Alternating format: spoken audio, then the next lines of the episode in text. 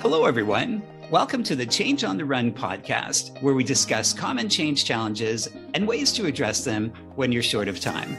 And I'm your host, Phil Buckley.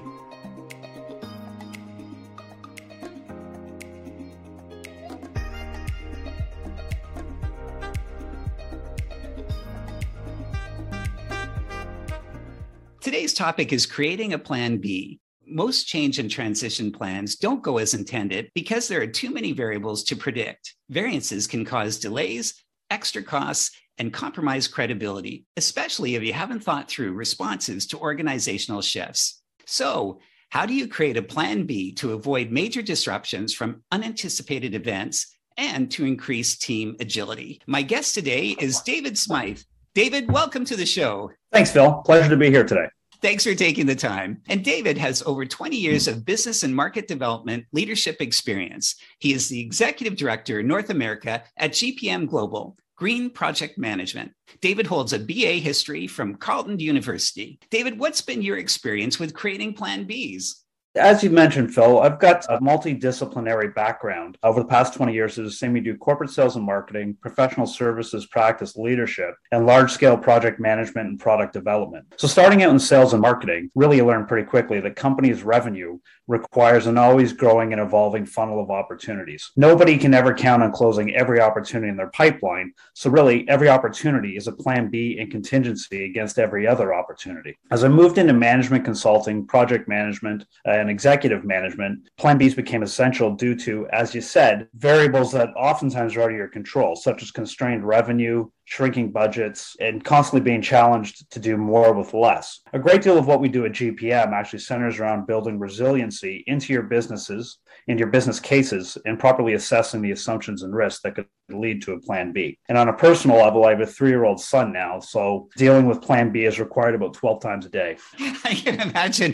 What a great training ground for business transition plans and plan Bs. It really is. It's been, it's been an eye opener for sure.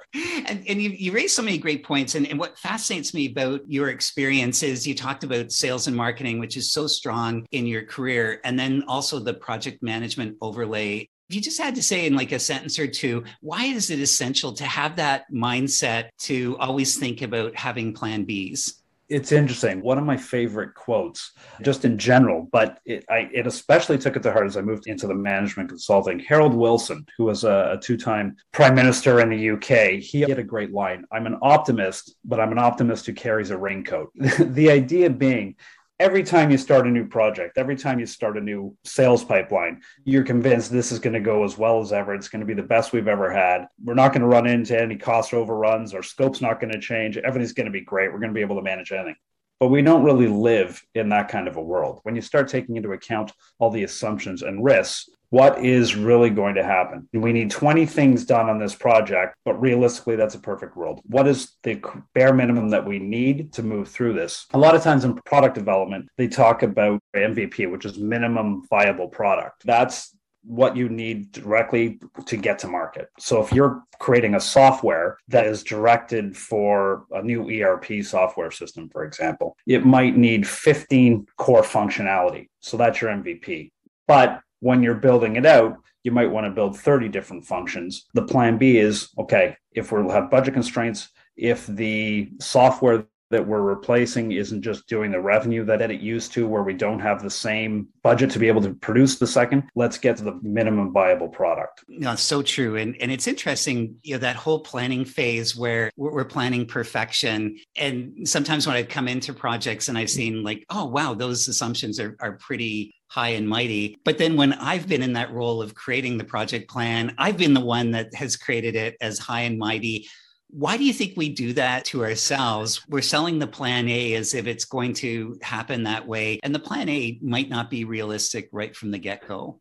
I think it's a common problem where when you're pitching your project or you're pitching your new product, whatever it may be, every organization is working with limited resources, whether they're willing to admit it or not. Okay, there's not an, an, endless supply of funds, there's not an endless supply of opportunities. So, really, when you're putting together your business case and your project plan, you're in competition with others that are also producing business plans. So stakeholders are evaluating a number of different areas. So the natural tendency, unfortunately, is to oversell what you have. It becomes almost Darwinism in the sense that really you're overstating a lot of oftentimes benefits, you're underestimating risks as a method of getting your business case approved. Former colleague of mine, Steve Jenner, who does a lot of work in the benefit management space, whenever he used to talk, he used to joke, you know, he'd start his talks with, okay, business cases.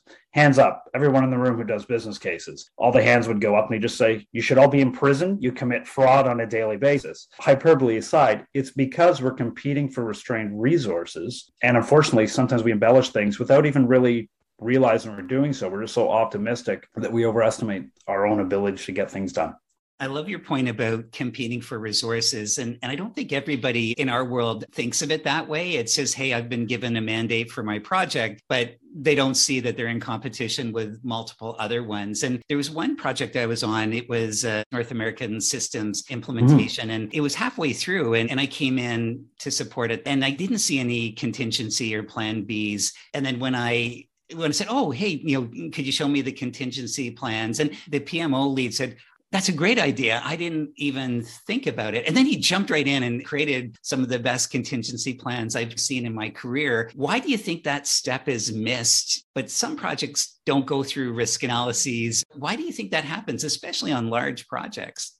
Yeah, I, projects often happen from a lot of different imperatives. I mean, there is a revenue or a market imperative where they have to go in a different direction. The product that they're doing is just not selling the way it would anymore, but they've seen a new opportunity. A lot of times they can be political, unfortunately. You see this a lot in uh, a lot of the federal government work that I've done. It's been mandated by the minister. This is going to get done and it just becomes that mindset. There's not really an option for a plan B because the minister sort of said this is going to happen. So that's often a case where there is just no plan B. Sometimes it can be organizational immaturity, but that hasn't necessarily been my experience. It just becomes somebody a senior stakeholder has mandated that this project is going to take place. It's going to happen. These are going to be the results. And a lot of times you might be in a culture where you're afraid to stand up and say, this may not work. So I think a lot of it, in order to start building plan Bs more effectively, you really need to look at the business case. You need to build those assumptions and risks into the business case. But you also need to create a culture where you're allowed to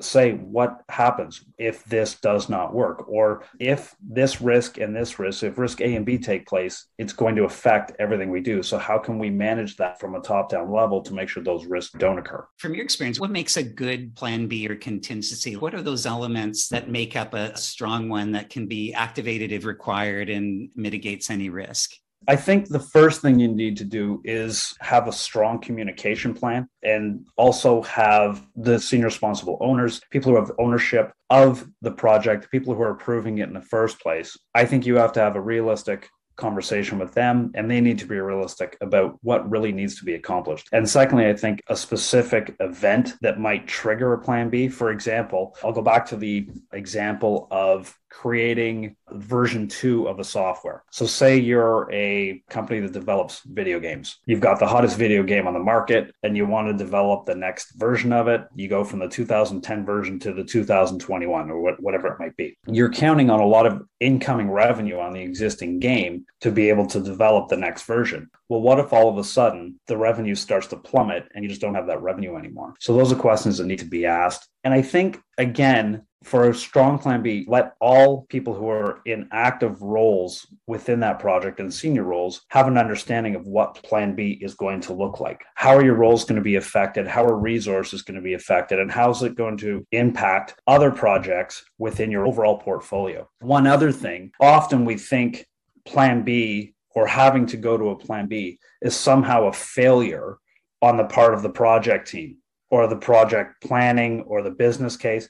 And that's not necessarily the case. I mean, because we said there's so many different variables that go into the success of a project, moving to a plan B doesn't mean that you've failed on your plan A. It just means you're moving into a different direction, that the project might be of moving to a plan B or moving to a new end result might be more impactful for your business than plan A. Looking at your project, not just from a project perspective, but from an overall portfolio perspective, because your project is often going to be just one in a number of important strategic goals for your organization. David, that's so interesting. And one part in particular, the knee jerk reaction when a plan B is activated, which is really cultural. I'm wondering if you've had my experiences where something doesn't go as planned and then it's a fire drill and then everyone yeah. gets together and oh, what are we going to do? And, and it gets into this almost militaristic initiative of how do we get back on track or back to the critical plan, which discourages the plan from being triggered. And you could see a scenario of, well, maybe I don't trigger it because I know what that's going to do. It's actually interesting that you mentioned the militaristic point of view. One of my favorite thoughts about Plan B and planning is the military does an exceptional job at planning scenarios. It's emotionally difficult, but at the same time, once you're in that change, we can deal with the emotional aftermath later. We just have to get this done right now. Say if you're going into a new project, the steering committee or the leadership team, some have experience on large change initiatives, others don't. How do you prepare them so that they don't take that knee jerk, emotional, all hands on deck, hyperventilating mode, which, which causes ripples of confusion and stress. Can you prepare leadership team so that you can train them to be able to take the facts the way they are versus being emotive around those facts? I think all leaders are going to have different personalities part of your role as the change manager or the project manager or the person who you know sort of has to be the bearer of bad news is to really understand and get to know the stakeholders and get to know what is really driving their decisions what their personality is going to be like understanding who's imperative to the project, who are the high influencers, who are the low influencers, really understanding each individual stakeholder's role, their personality, and also being able to build in early. And, and that's one of the things at GPM that we do frequently. We, we place so much emphasis on the business case in early stage planning so that if you're building in proper risks and assumptions, doing that properly, and you're doing it thoroughly, and engaging with the stakeholders to really have them engaged and active in that process, then potential needs for plan B or things going wrong should have been detailed. Donald Rumsfeld as well, like knowing about unknown knowns. There are things that are going to go wrong. And then there are things that might go wrong. It's, and it's really preparing them for that and saying, okay, as we said, the video game example, if we don't have enough revenue to get all the extra functionality we need, what is really our minimum viable product? What gets this product out the door. Could you do that for change plans as well? Could you have that minimal viable plan where there is that expectation, as you mentioned, of this is our first guess, we're going to test and learn. We highly anticipate that it will change and, and create that as almost a, a project culture, or, or is that a bridge too far? It all comes down to culture. Peter Drucker said, culture eats strategy for breakfast. So if you're creating a culture of change throughout the organization, as opposed to just on your specific project, then you're creating resiliency and you're creating awareness throughout your organization. But I think if you really put an emphasis on organizational training, organizational development, understanding, for example, staff turnover is such a large risk whenever you're working on large long-term projects. We'll bring HR in so you, you, can help better understand why employees are leaving and a better way to maintain your employees, especially during COVID, could be work from home as we transition to what's the future going to look like over the next little while. And that's just one example where you're bringing an organization such as HR that you don't always think of as being part of a project. But if you think of more than just your own project silo or your own change silo and bringing in the entire organization, then you are capable of creating that organizational awareness and change. Absolutely. And you mentioned the importance of training and how that works. One of the best flights I ever had with someone sitting beside me was the head of security for London, England, the city proper, as well as the 2012 Summer Olympics. And, and so he was also, oh, wow.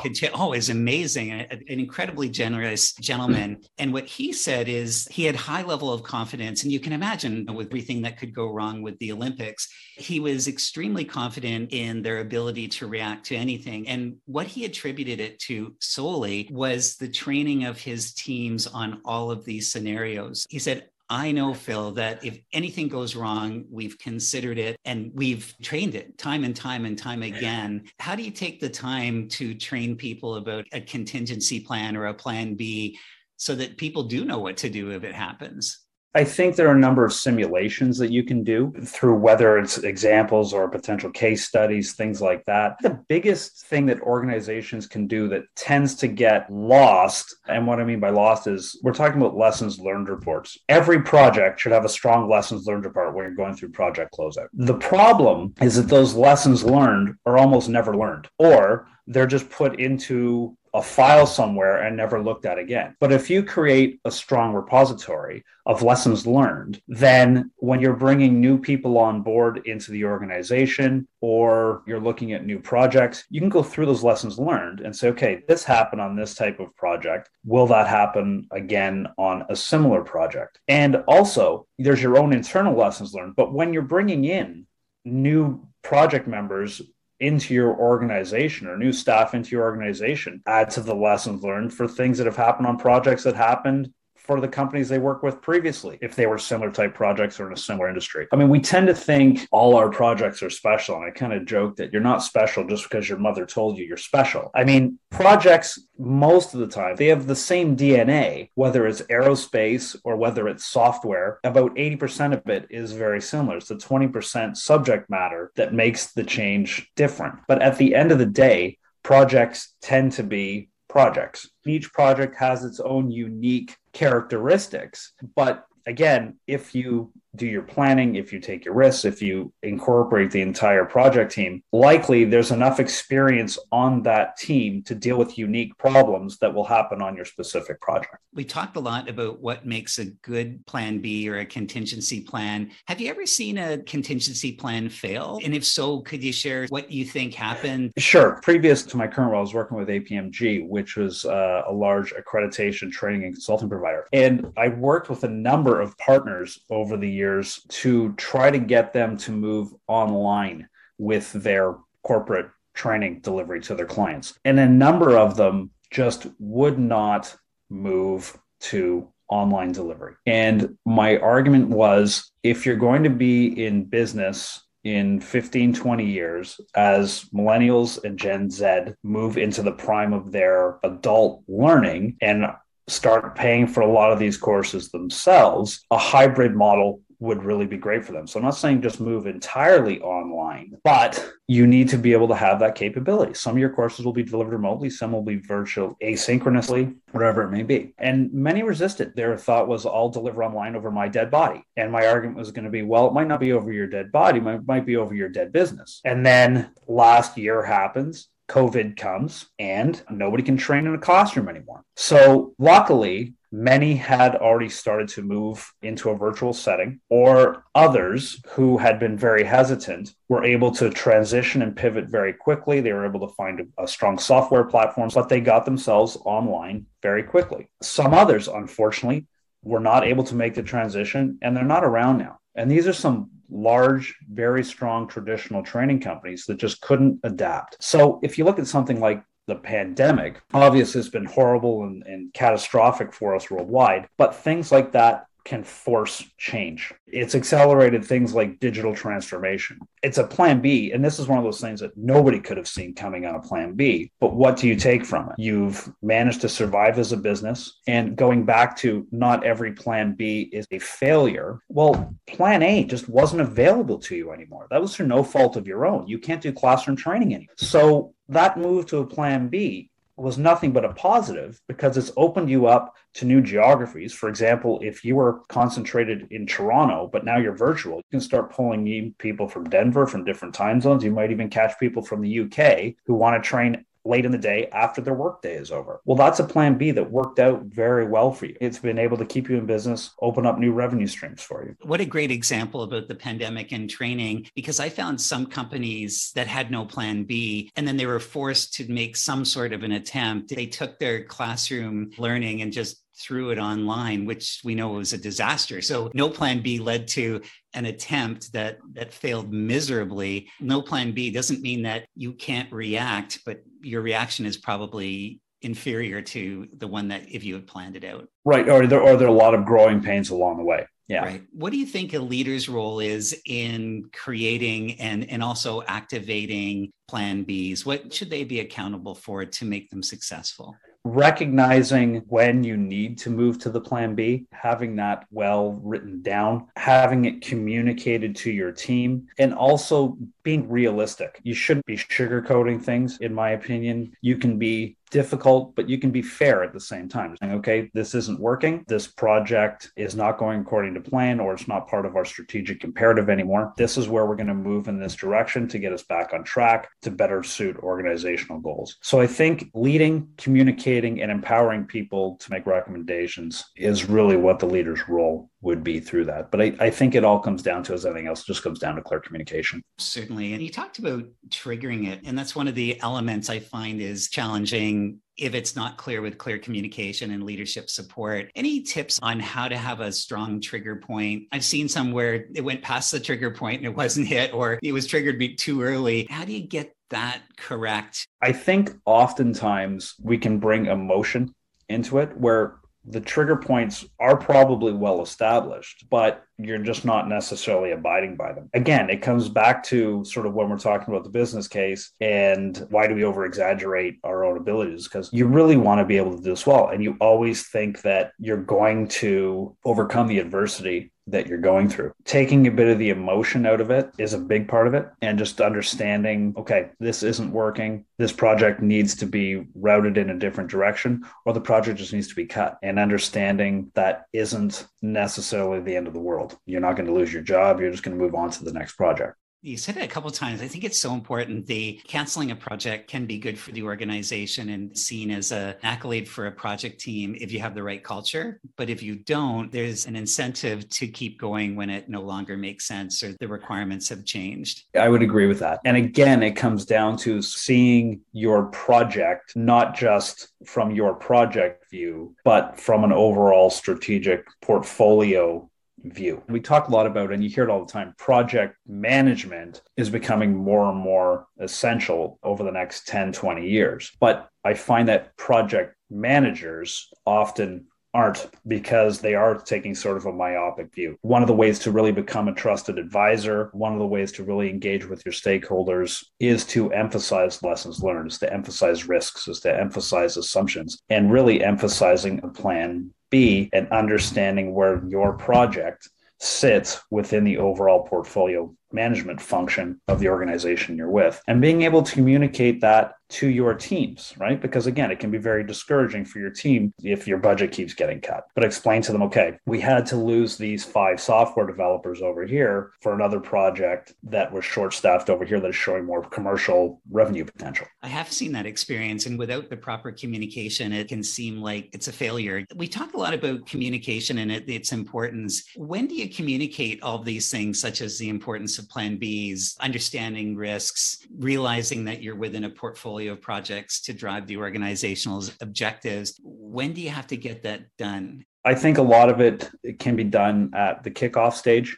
Prince 2 was a project management methodology that we used often, and it was heavily front loaded towards the business case and the business plan cycle. And the idea was always fail early, fail cheaply. It sort of speaks for itself. But when you're working with your teams, I think setting realistic scenarios early for A, what's going to go right in the project, but B, here are the possibilities of what may go wrong. Here are the other competing priorities that we're working with within the organization. And some, yeah, some of you may have to move on to other projects. Initially, creating that environment or creating that picture, and then periodically as you go, as you move into each new phase of the project. And also, if you can provide training along the way, have scheduled check ins with project teams. It doesn't have to be every week. I'm not a big fan of meetings just for the sake of meetings, but if you can have ad hoc meetings every couple of weeks, even if it's only 10, 15 minutes with your project team, that kind of communication can be very valuable. I'm thinking for listeners that are starting a project right now or they're about to, are there any watchouts, anything around contingency planning that's a watchout to say there's greater risk here than what we should have? You don't want to be doomsday, but sort of plan for the worst. Like I said, 20 months ago, nobody saw a pandemic coming, but then it happened. You can use that as one example, like the worst possible thing happened and we're still here. That kind of communication is important early on. Great advice. Thank you. You do a lot of work with the GPM P5 Standards for Sustainability in Project Management version 2.0. How do these standards help identify areas where contingency plans are required? First, I just want to explain quickly what P5 actually stands for. So, the P5 is products, process, people, planet, and prosperity. So, when we talk about sustainability, we're not just talking about environmental sustainability. We're talking about building resiliency into your business so that your business is going to be around 10, 15, 20, 50 years from now if I look at what happened during COVID with our PPE supply. Our P5 really covers a lot of that area. One of the things we talk about frequently, and one of the elements is local procurement. We really got caught with our pants down, no pun intended, in Canada when we did not have the requisite PPE. We were dependent on China, and they were going through such a difficult time with COVID that they were using a lot of it themselves and weren't able to do it. So, one of the things we discuss is under P5, we should be able to have local procurement or a local supplier for PPE. And that touches on a number of elements that we will cover as well, in that it cuts carbon emissions through lesser and fewer transportation costs and transportation emissions, whereas you're bringing in a truckload of PPE from, say, London, Ontario to Toronto rather than shipping it via ocean there's a number of different elements. I would encourage anybody who's interested to download the P5 standard, again, because it's looking at not just the environment, but people, planet, profit as well. Thanks, David. I did download the standard and it's a really well written document. We'll put a connection to your site so that people download directly for podcast. And in the spirit of change on the run, if you only had time to do one action to create a plan B, let's say you came in late or the agenda was going so quickly, what's the one thing that you would do to give you the 80% results in 20% of the time? I come back to creating a very clear communication plan. That communication plan would set a specific trigger event. It would ensure all stakeholders know their roles. It would treat Plan B with optimism rather than treating it as a potential failure as a way to keep morale up. And always remember Wilson's quote I'm an optimist, but an optimist who carries an umbrella. I love the quote. And it really does present the mindset of making good plan Bs and making sure that they come to be. David, thanks so much for being on the Change on the Run podcast. Do you have a parting tip or, or maybe an insight or a point that you'd like to reinforce to leave our listeners with? Life changes every day, work changes every day. And yeah, it can be difficult. But as we've all shown, we're far more resilient than any of us ever realized. And we're all still standing, our businesses are still running, we've pivoted, we've found new ways to do things. And it really isn't as scary as I might have thought it was two years ago. So true. Thank you so much. And how can listeners get in contact with you? Yeah, they can get in touch with me uh, via email at david.smyth at greenprojectmanagement.org. That's Smyth, S M Y T H. Or they can reach me on my LinkedIn profile. And my cell phone number is 647 980 5234. This has been great, Phil. Really appreciate it. David, thanks so much for being on the show. Thanks for taking the time. So many great tips to share. And thank you for listening. And if you're interested in further episodes as great as this one, I highly recommend that you hit subscribe. And every two weeks, you get a new episode coming into your inbox. And until the next time, I wish you all the best as you continue to lead change.